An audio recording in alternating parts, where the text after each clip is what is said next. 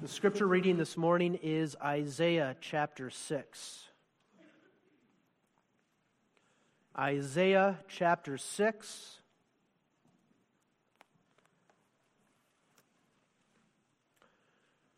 This is the well known chapter in which Isaiah receives his commission from the Lord to go and be a prophet. You would think it would be recorded in chapter 1, but it's recorded here in chapter 6.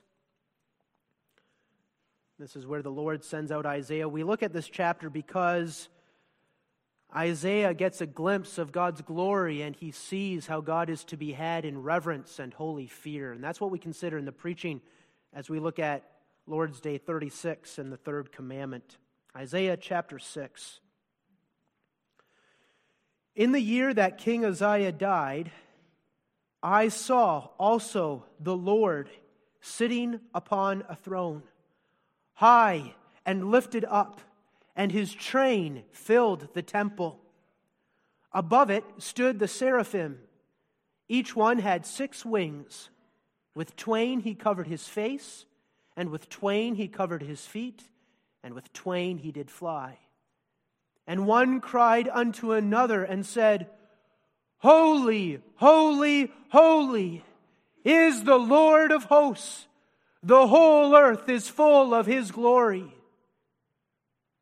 And the posts of the door moved at the voice of him that cried, and the house was filled with smoke.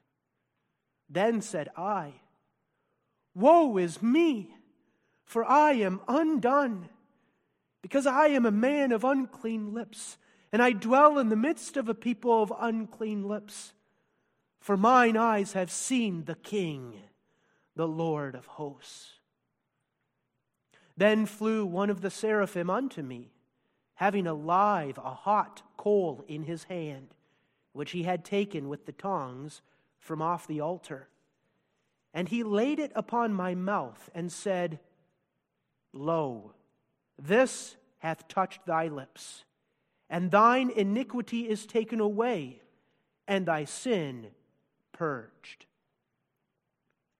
Also, I heard the voice of the Lord saying, Whom shall I send, and who will go for us?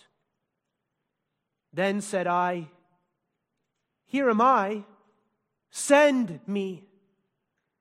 And he said, Go and tell this people Hear ye indeed, but understand not. And see ye indeed, but perceive not. Because Isaiah is going to have to bring a word of judgment to the people. And that's what God is telling him. Bring this word that they are stubborn and impenitent. Make the heart of this people fat, and make their ears heavy, and shut their eyes, lest they see with their eyes and hear with their ears and understand with their heart and convert and be healed. Then said I, Lord, how long? And he answered, Until the cities be wasted without inhabitant, and the houses without man, and the land be utterly desolate. And the Lord have removed men far away and there be a great forsaking in the midst of the land. But yet in it shall be a tenth, and it shall return and shall be eaten. And a teil tree, and as an oak, whose substance is in them, when they cast their leaves. So, as a remnant, as a seed, as a remnant, so the holy seed shall be the substance thereof. So there will be a great chastening and a great judgment, but there will be a remnant that is preserved. So far, we read God's holy and infallible word. It's on the basis of this passage of Scripture and on the basis of many passages of Scripture that we have the teaching of Lord's Day 36 of the Catechism, found on page 21 in the back of the Psalter and page 22. Lord's Day 36, what is required in the third commandment? that we, not only by cursing or perjury, but also by rash swearing, must not profane or abuse the name of God, nor by silence or connivance be partakers of these horrible sins in others. And briefly, that we use the holy name of God no otherwise than with fear and reverence, so that he may be rightly confessed and worshiped by us and be glorified in all our words and works. Is then the profaning of God's name by swearing and cursing so heinous a sin that his wrath is kindled against those who do not endeavor, as much as in them lies, to prevent and forbid such cursing and swearing? It undoubtedly is. For there is no sin greater or more provoking to God than the profaning of his name. And therefore, he has commanded this sin to be punished with death. Beloved congregation of our Lord Jesus Christ, are you thankful? Are you thankful?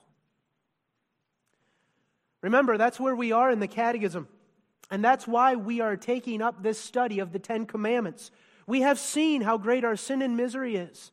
And we have seen how God has so marvelously delivered us from all our sin and misery. Jesus has shed his blood for us on the cross, blotting out all our sins. Jesus has lived a perfectly righteous life on our behalf so that the, the keeping of the law is already done for us, so that we have a righteous standing in Christ before God.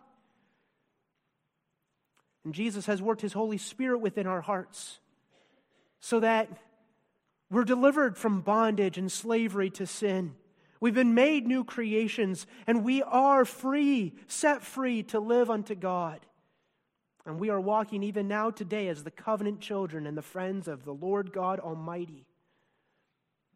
And now, here in the third section of the Catechism, the Catechism is impressing upon us how we are to show our thankfulness to God for this salvation. We're not, we're not looking at these things in order to earn salvation, but simply to live in the salvation that we have been given, to praise God, to glorify God, and to show God our thankfulness. And this is why we're going through the Ten Commandments slowly and carefully, because the Ten Commandments are given to us as the rule for how we are to live in thankfulness before our Savior. This is how a Christian must live. This is how a Christian will live. This is how a Christian wants to live. Give me thy law, O Lord. Oh, how love I thy law. I want to show my thankfulness. Write thy law upon my heart. Are you thankful in the way you are living your life? In the way you are treating your neighbor? Are you showing your thankfulness? in the way that you use God's name. That's what we look at this morning. In the way you use God's name, are you showing a life of thankfulness?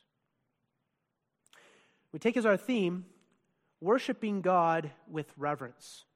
We've seen worshiping God as God alone, worshiping God without images, and now worshiping God with reverence. We look at three things what is forbidden, second, what is required, and then third, a serious warning, which is included in the third commandment itself.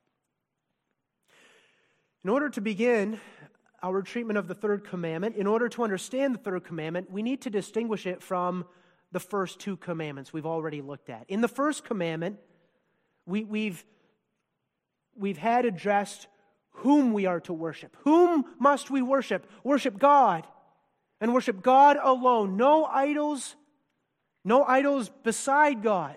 Have God alone as the one you worship. Then in the second commandment, building off of that, we were instructed as to how we are to worship God. Worship Him. Now, how do you worship Him? Worship Him without images. Don't worship Him according to your own specifications, according to your own preferences, but worship Him as He has commanded you in His Word. Worship Him in spirit and in truth. Worship him as he instructs you to worship him.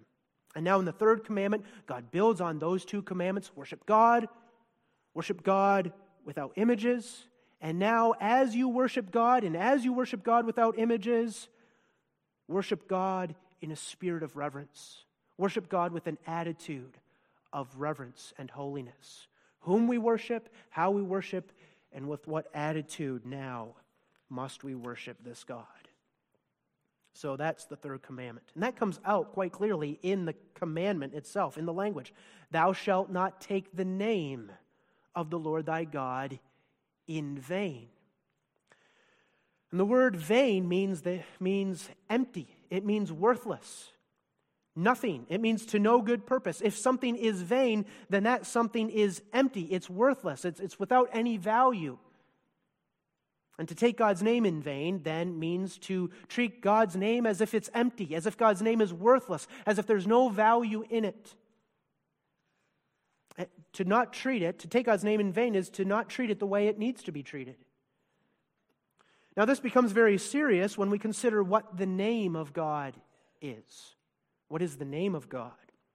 Well, the name of God refers to who God is. As I teach the catechism students, God is his names. This is how you know God. This is how you interact with God. This is how you speak about God through his names. The way God has revealed himself to us is through his names. That's the definition of the name of God. It's, it's all the ways in which you know God and you speak to God and about God. Think of it this way God is a spirit, he is pure spirit. We cannot see God. We cannot smell God. We cannot touch God. God is a transcendent being, He's far above us. But God, in His goodness, has come down to us and He has revealed Himself to us at a level we can understand. And, and, He's revealed Himself so that we might speak to Him and speak about Him and we might know Him. And when God does that, when God reveals Himself to us, that's His name. That's his name. God's name is his revelation of himself to us. So, so who is God? Well, for us as creatures, God is his names. That's, that's how we know him, through his names. Just think when Moses appeared, or when God appeared to Moses in the burning bush in Exodus chapter 3, and God revealed himself to Moses. What did God do? He, he gave Moses his name. That's how he, that's how he revealed himself to Moses. I am that I am. And, and Moses said, You know, when I go to the people and I tell them that God has sent me to be their deliverer, and they question and they say, What is his name? What name shall I give them? And God says, I am that I am. That's my name. My name is identical with who I am, with my being and my attributes. And then God also said, I'm the God of Abraham and Isaac and Jacob. I'm the God who is faithful, who remembers my promises. I am Jehovah, the unchanging, eternally unchanging God of my covenant. That's my name. That's who I am. I am righteous. I am holy. I am merciful. I am love. I am almighty. I am omnipotence. I am exalted above all. This is who I am, and these are my names the Lord of hosts, the Lord Almighty. That's why, congregation, you worship the name of the Lord. That's why you put your trust in the name of the Lord. That's why you, you call on the name of the Lord. That's why you remember the name of the Lord. Because that's God. God's name is how we know Him. And therefore, to take God's name in vain simply means to take God Himself lightly. To treat God Himself as if He is empty, worthless or, or at least minimizing who he is in any way and speak lightly about God. Now, children, even you children can understand these things. Maybe at school you have your name on your desk, or you have your name above your hook in the hallway. And you know very well if someone does something to your desk and they see your name right there and they do something to your desk, they're doing that to you. Your name is there. They're doing that to you. We're, we're all very careful with our names. We want our we want others to spell our names right. Maybe that's not a big deal, but we notice it. We want people to pronounce our names the right way. In a very real way, our name is connected with who we are. And now with God, it's the same thing. The name of God is connected with God Himself, and, and we show what we think of God by how we handle His name. And so, what does the third commandment forbid? Well, it forbids that we think about God, or we speak to God, or we speak about God with anything less than perfect and complete reverence and awe.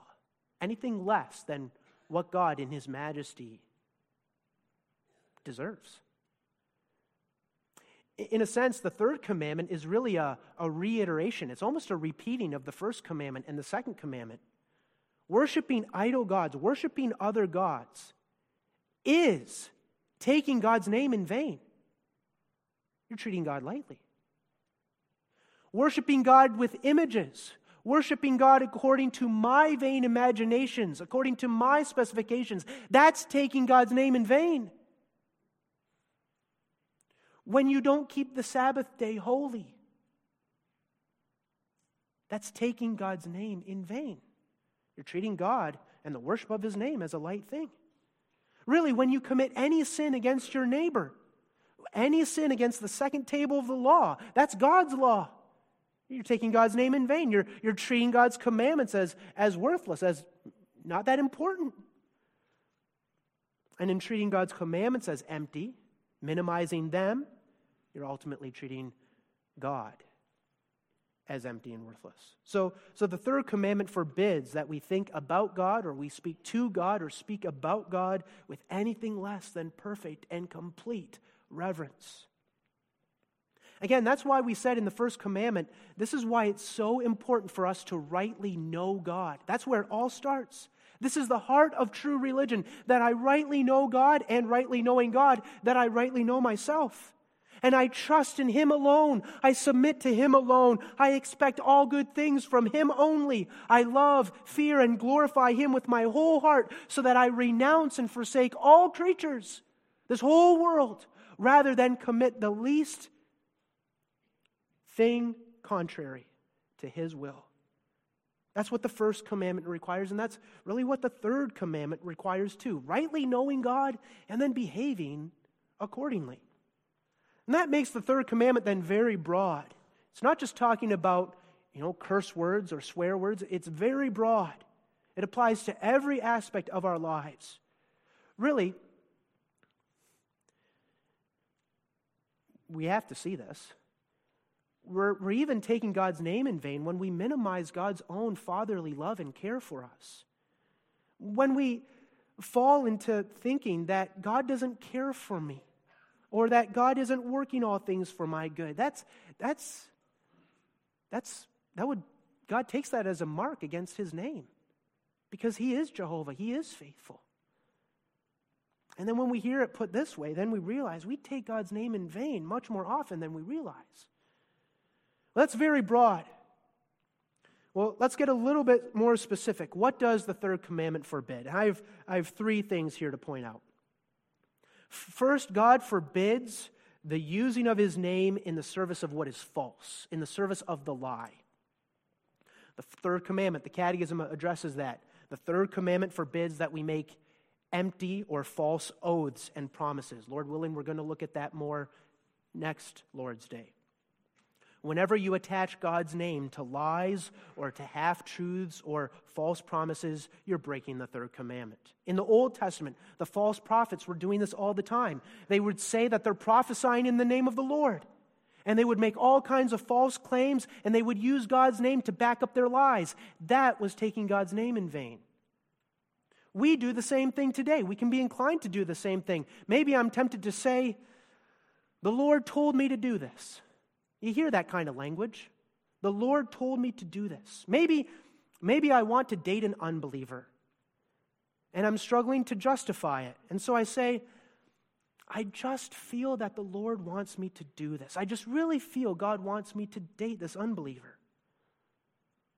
We need to ask ourselves what are we actually doing when we use that kind of language? Well, what we're doing is this we're, we're appealing to God's authority, we are appealing to God's name to really justify what we want to do. We're, we're using God's name to back up our fleshly desires. That's why we say it that way.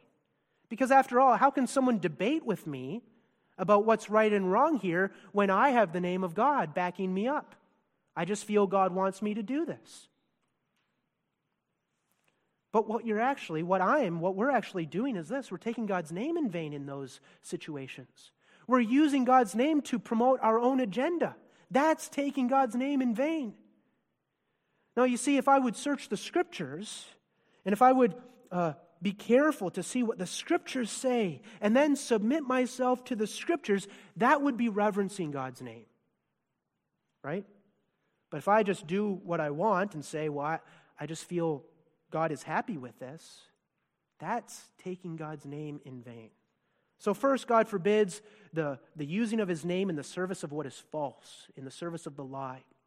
Second, God forbids the using of his name in, in the service of what is flippant or frivolous, that, is done, that which is done without any care or thought. For example, we can break the third commandment when we use vain repetitions in our prayers. We're praying without thinking about, about the words we're using. We have to be careful with that. We break the third commandment when, when we say at supper time, okay, let's quickly pray so that we can eat this food while it's hot. Right? Let, us let's, let's quickly pray. Doesn't that sometimes happen? Now, the problem isn't a short prayer. The problem is that, okay, let's quickly call on the name of the Lord. Let's, let's go through this as a going through the motions so that we can eat the food. That's, that's my focus here. And, and using, calling upon God's name is just one more hurdle I need to get through in order to eat our food. Treating my food really is more important than God. In addition, we break the third commandment when we use God's name as a curse word. That's using God's name flippantly. The way that I use the word damn, or the way that I use the word hell, or the way that I use the word Christ reveals something about my attitude to God. These are God's attributes. This is God's power. God is one who damns someone to hell. That's not to be treated lightly. And if I can speak about God's power and attributes carelessly, flippantly, it says something about what I think of God. We're talking here about our Creator, the judge, the sovereign of the universe. And His attributes and, His activities should not be treated lightly. He should not have His name tossed about as an expression of shock or outrage or anger. And I'll say this right now. It could also fit in the third point of the sermon. This is a serious warning, but let me say it right now. I've heard God's name be taken in vain by Protestant Reformed people. And from my own experience, I will say this young people, if you have a friend who calls himself a Christian or herself a Christian, and he takes God's name in vain, and, and, and you can sense this is really blaspheming God's name, using God's name in anger. You, you've heard it before if, if you see that happening, if I were you, I would flee from that person and not have anything to do with him, or, or at least right away, sternly call him out for it in love. You're hanging out on a Friday night, maybe you're renovating the house on a Saturday afternoon, and a Christian takes God's name in vain. Personally, I would immediately put distance between him, me and that person. No silence or connivance. That's what the Lord's Day is talking about. Knowing other people are doing it and not speaking out against it. I acknowledge there are sins that we all struggle with, but, this is one of those sins that is simply grossly offensive. The heart of the person who's taking God's name in vain, in my judgment, is black. I think we need to take very seriously what the Catechism says when it says, There is no sin greater or more provoking to God than the profaning of His name. And therefore, he has commanded this sin to be punished with death. This is serious. I'll share a story with you. I was in kindergarten. I was just starting to go to school, and I went to a public school. And I must have heard the other little kids at that public school taking God's name in vain. And I came home one night, and I don't know what was going on, but I was standing in front of my mom. She was sitting, I was standing in front of her. Maybe she was washing my face or something like that. And for some reason, I said, Oh my God. And you know what my mom did? I think first she asked me what I said, repeat myself. What did you say? And I repeated it, Oh my God. And you know what my mom did? My mom slapped me across the face. And I've never forgotten that. And, and it wasn't it wasn't to hurt me, it wasn't that, but that was my mother's holy fear of God coming to expression. That was my mother's terror at what just had, had just come out of my mouth. And I understood as a little kindergartner, as a little child, that a very heinous sin had just been committed. Because the reality is, beloved, if you don't have the fear of God's name in your soul, you're simply not a Christian. If you don't have the fear of God, of God's name in your soul, you're not a Christian. Don't we know who God is? And this needs to be instilled within our children from a young age. This, this needs to be our behavior with regard to what we're watching on the TV screen. What is my reaction to this? It happens. Is there a holy fear in this moment that I've just had this come in my home?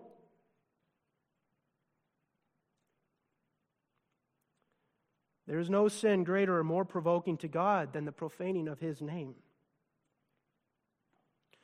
This leads us to the third thing we need to say. In the third commandment, God forbids using His name in the service of what is fake, what is false, what is frivolous and flippant and now what is fake.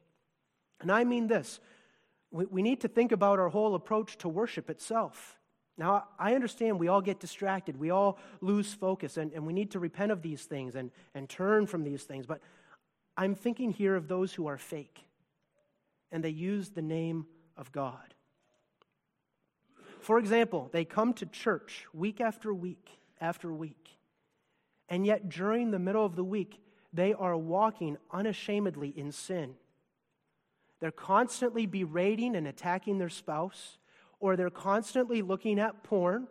They're constantly lusting after money, and then they come to worship week after week as if everything is okay. That's fake. That's taking God's name in vain. It is. Imagine a minister preaching and administering the sacraments, and during the week he's occupying himself in willful secret sin. That's fake, beloved. That's a special category of taking God's name in vain. And I have to say, when I was in my study this past week and I was preparing myself to say those words, I burst into tears. And I pleaded with the Lord to keep me from ever committing such sins. It's in us by nature. I can't imagine how devastating that kind of sin would be, how devastating that kind of experience for the child of God to have sinned against God that way, taking God's name in vain so offensively. It would be utterly crushing. But, congregation, I have to say also this when I thought about all these things, I also prayed immediately in my study that God would forgive us as a congregation for where we have been corporately responsible for these kinds of sins. That's where my mind went also. Because that's a reality too corporate responsibility. We think of an office bearer taking God's name in vain by how he abuses his office. And maybe we don't think of it in terms of corporate responsibility, but that, that's a reality. And what else are these kinds of sins but the heinous sin of taking God's name in vain? And I don't know if we have, but if we haven't already, we need to confess this sin. And we need to plead the mercies of Jesus Christ that Jesus would remove this sin from us and forgive us. We are Christians. We've been redeemed through the shed blood of Jesus Christ. We bear the name of Jesus Christ. And we must never forget the privilege and the responsibility that comes with bearing the name of Christ, the name of God. And where we've ever been fake, where the worship in this church has ever been fake, we need to see how that was sin against the third commandment. We need to be offended by it, and we need to repent of it. The third commandment forbids that we use God's name in the service of what is false and what is frivolous and what is fake. That's what God forbids here in this third commandment. So, what is required? We've looked at what is forbidden, what is required. And the first thing that we can say is this what is required is that we repent. Now, certainly, you can say that for every single one of the Ten Commandments because with every single one of the Ten Commandments, our sins are exposed.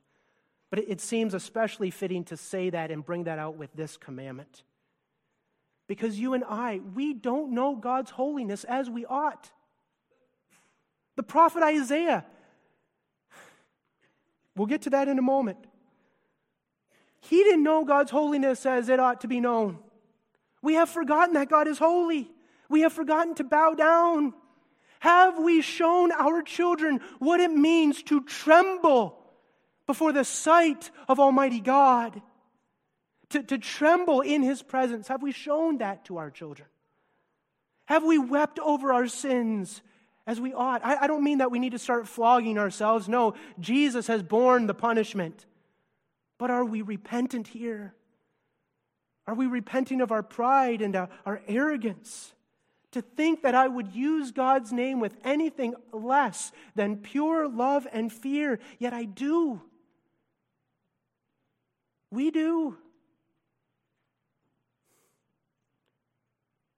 This is why we read from Isaiah chapter 6. Because in Isaiah 6, Isaiah is given a vision of Jehovah God. He's given a vision of Jesus. That's ultimately what this vision is. Jesus sitting on the throne. Remember the Apostle John's reaction when he saw Jesus on the island of Patmos and he fell down before him as one who, as a dead man. And here in Isaiah chapter 6, it's a similar thing. He saw God sitting on his throne, high and lifted up, and his train, the, the robe of his garment, or, or the tail of his garment, filled the temple. Here is the King of kings and Lord of lord, lords, bedecked in majesty, exalted on the throne and he sees the angels surrounding the throne with wings covering their feet and wings covering their faces and, and wings flying there so that they can hover before the throne. And they're crying out in, in uh, back and forth, Holy, holy, holy is the Lord of hosts, the Lord of armies. The whole earth is full of his glory. And you can imagine the doors of the temple reverberating, shaking back and forth at the voice of the angel, and the temple filled with smoke. What a terrible, awesome sight. And how did Isaiah respond? He cries out, Woe is me, for I am undone. He sees God's holiness and he thinks about his own uncleanness. For I am a man of unclean lips and I dwell in the midst of a people of unclean lips, for mine eyes have seen the King, the Lord of hosts. Notice what he says I'm a man of unclean lips. What are the things that have come out of my mouth? I have not spoken about God as I ought. I have not appreciated his glory as I ought. We become desensitized to holy things. We become desensitized to who God is. Oh, yes, it's good to know who God is as our Father. We have access to God, and we emphasize that. We even have boldness to approach the throne through Jesus Christ and through His name. But at the same time, we should understand there's always a, kind of tension here. Because not only do we come as God's beloved children, but we're also coming as creatures of the dust before the Almighty Creator. It's not a true tension because, because it's always in love that we're coming to God. And love is holy. True love is holy. But there is this reality God, who is my Father, is also the Holy One. So, on the one hand, I run to him as my Father, and yet on the other hand, as soon as I enter his presence, I take off my sandals because I'm standing here on holy ground. My God is holy. My Father is holy. And even as he is holy, even so must I be holy. And the reality is, unless my speech and my thought is designed to advance the glory of God, I'm not justified in having God's glorious name spoken off my lips. So, what is required, first of all, is that we repent. Second, what is required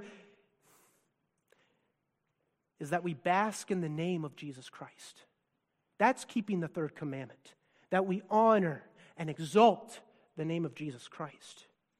Because who else is Jesus but the name of God come in the flesh? That's who Jesus is. He is God revealed to us in the flesh, the name of God in the flesh. John 17, verse 6, Jesus even says, in his high priestly prayer. He says, I have manifested thy name, I have revealed thy name to the men which thou gavest me out of the world. Because Jesus is God's name come in the flesh. And Jesus is also the one alone through whom we have access to the name of God. Apart from Jesus, we don't have clean lips. That's what that hot coal signified. This, the prophet had unclean lips, and then the angel comes and he brings him that hot coal, places that on his lips, and purifies him. Your sins are washed away, your iniquity is put away. And that's what we have through Jesus Christ and his sacrifice on the cross and his work in us by his Spirit, we are made holy. The live coal has touched our lips, as it were, and we, as God's people, are able to use and confess the name of God aright. All our life must be lived out of Jesus Christ, even when we pray. We always go to God in the name of Jesus Christ because God is holy. And I can't approach God in myself. I approach God in the name of Jesus Christ. And it's only because of what Jesus has done that we can even pray to God and take his name on our lips in a holy fashion. So we must speak of what Jesus has done. We must rejoice with all our strength in the joy of our salvation that Jesus has given us. To bask in the name of Jesus, to exalt the name of Jesus, is to keep the third commandment. Preaching the gospel the true gospel of salvation by grace alone, through faith alone, in Christ alone. That's the gospel that keeps the third commandment. That honors God's name. So, second of all, we exalt the name of God. We repent of our sins and we exalt the name of God. And then, third, what is required is that we exalt God's name in all we do, in all we say, and in all we think. My God is holy.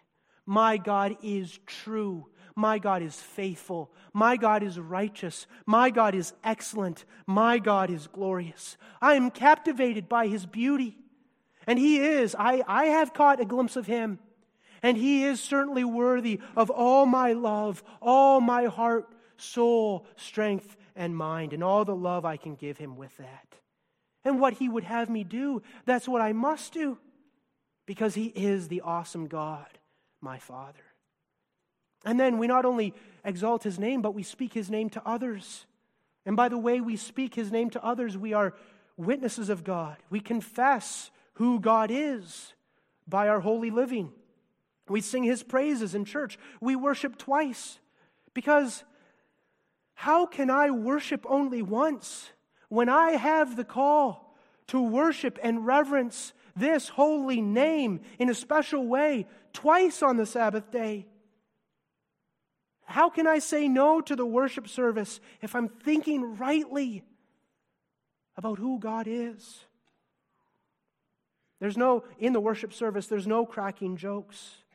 There's no flippant talk about the saints of old. Maybe, maybe you've witnessed that before. Uh, people making jokes about Mary and Joseph maybe you might come across that at Christmas time or, or making jokes of other saints in the scripture. We, we don't do that. We don't mock them in their holiness because, because they're, that's really a reflection of God. Their holiness, to mock that, is really to mock God Himself and His work of salvation in them. And it would all be taking God's name in vain. Really, we, we find the essence of the third commandment and what is required in the third commandment in Colossians 3, verse 17. And whatsoever ye do in word or deed, do all in the name of the Lord Jesus, giving thanks to God and the Father by him. That's simply what the third commandment requires of us. So we've looked at what the third commandment forbids, we've looked at what it requires, and now we must look at a serious warning because the third commandment puts that in there right away.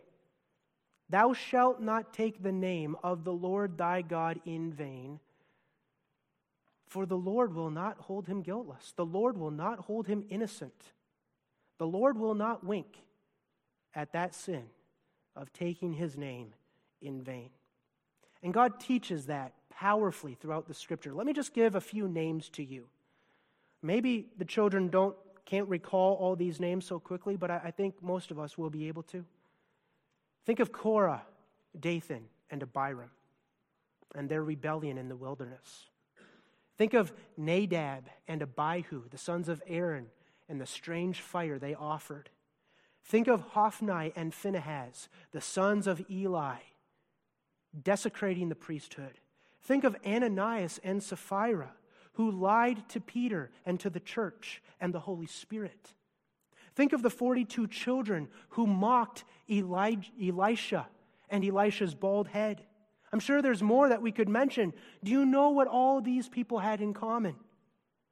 It wasn't just that God slew them quickly, but it was that they first took God's name in vain. In one way or another, they minimized God. They treated God as a light thing. In one way or another, they, they thought God was just like them. God is not like us, beloved. God is holy. And in the third commandment, God would have us to know this. The psalmist says it. We heard it as the call to worship.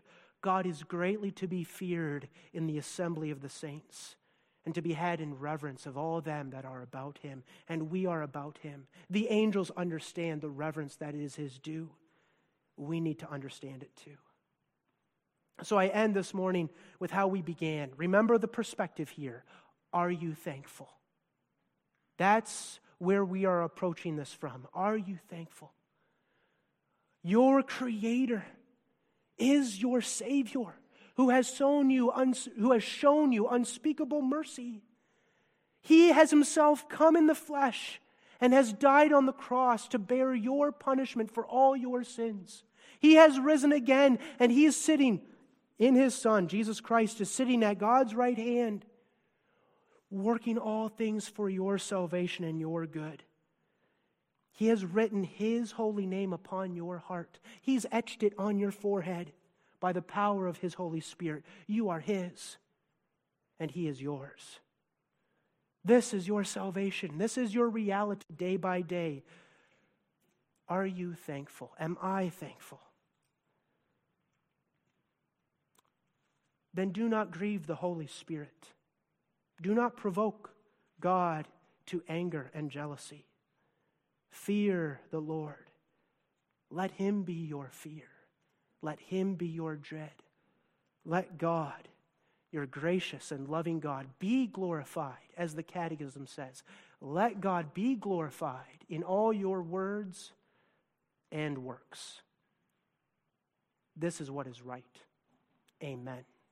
Let us pray. Our Father, thy law is very deep and broad and thy law is very excellent. We thank thee for giving us thy law. Thou hast not shown favor like the favor thou hast shown to us, thy people, giving us thy statutes. Write thy law upon our heart, that we might give thee our praise and give thee our thanks, and that thy name might truly be honored and glorified in all we say and all we do. Use this preaching as a powerful means of grace to shape our lives. May we apply it to our hearts and, li- and to our lives. May thy Spirit apply it to us, that we might go forth growing in holiness for thy glory and honor's sake. In Jesus' name we pray. Amen.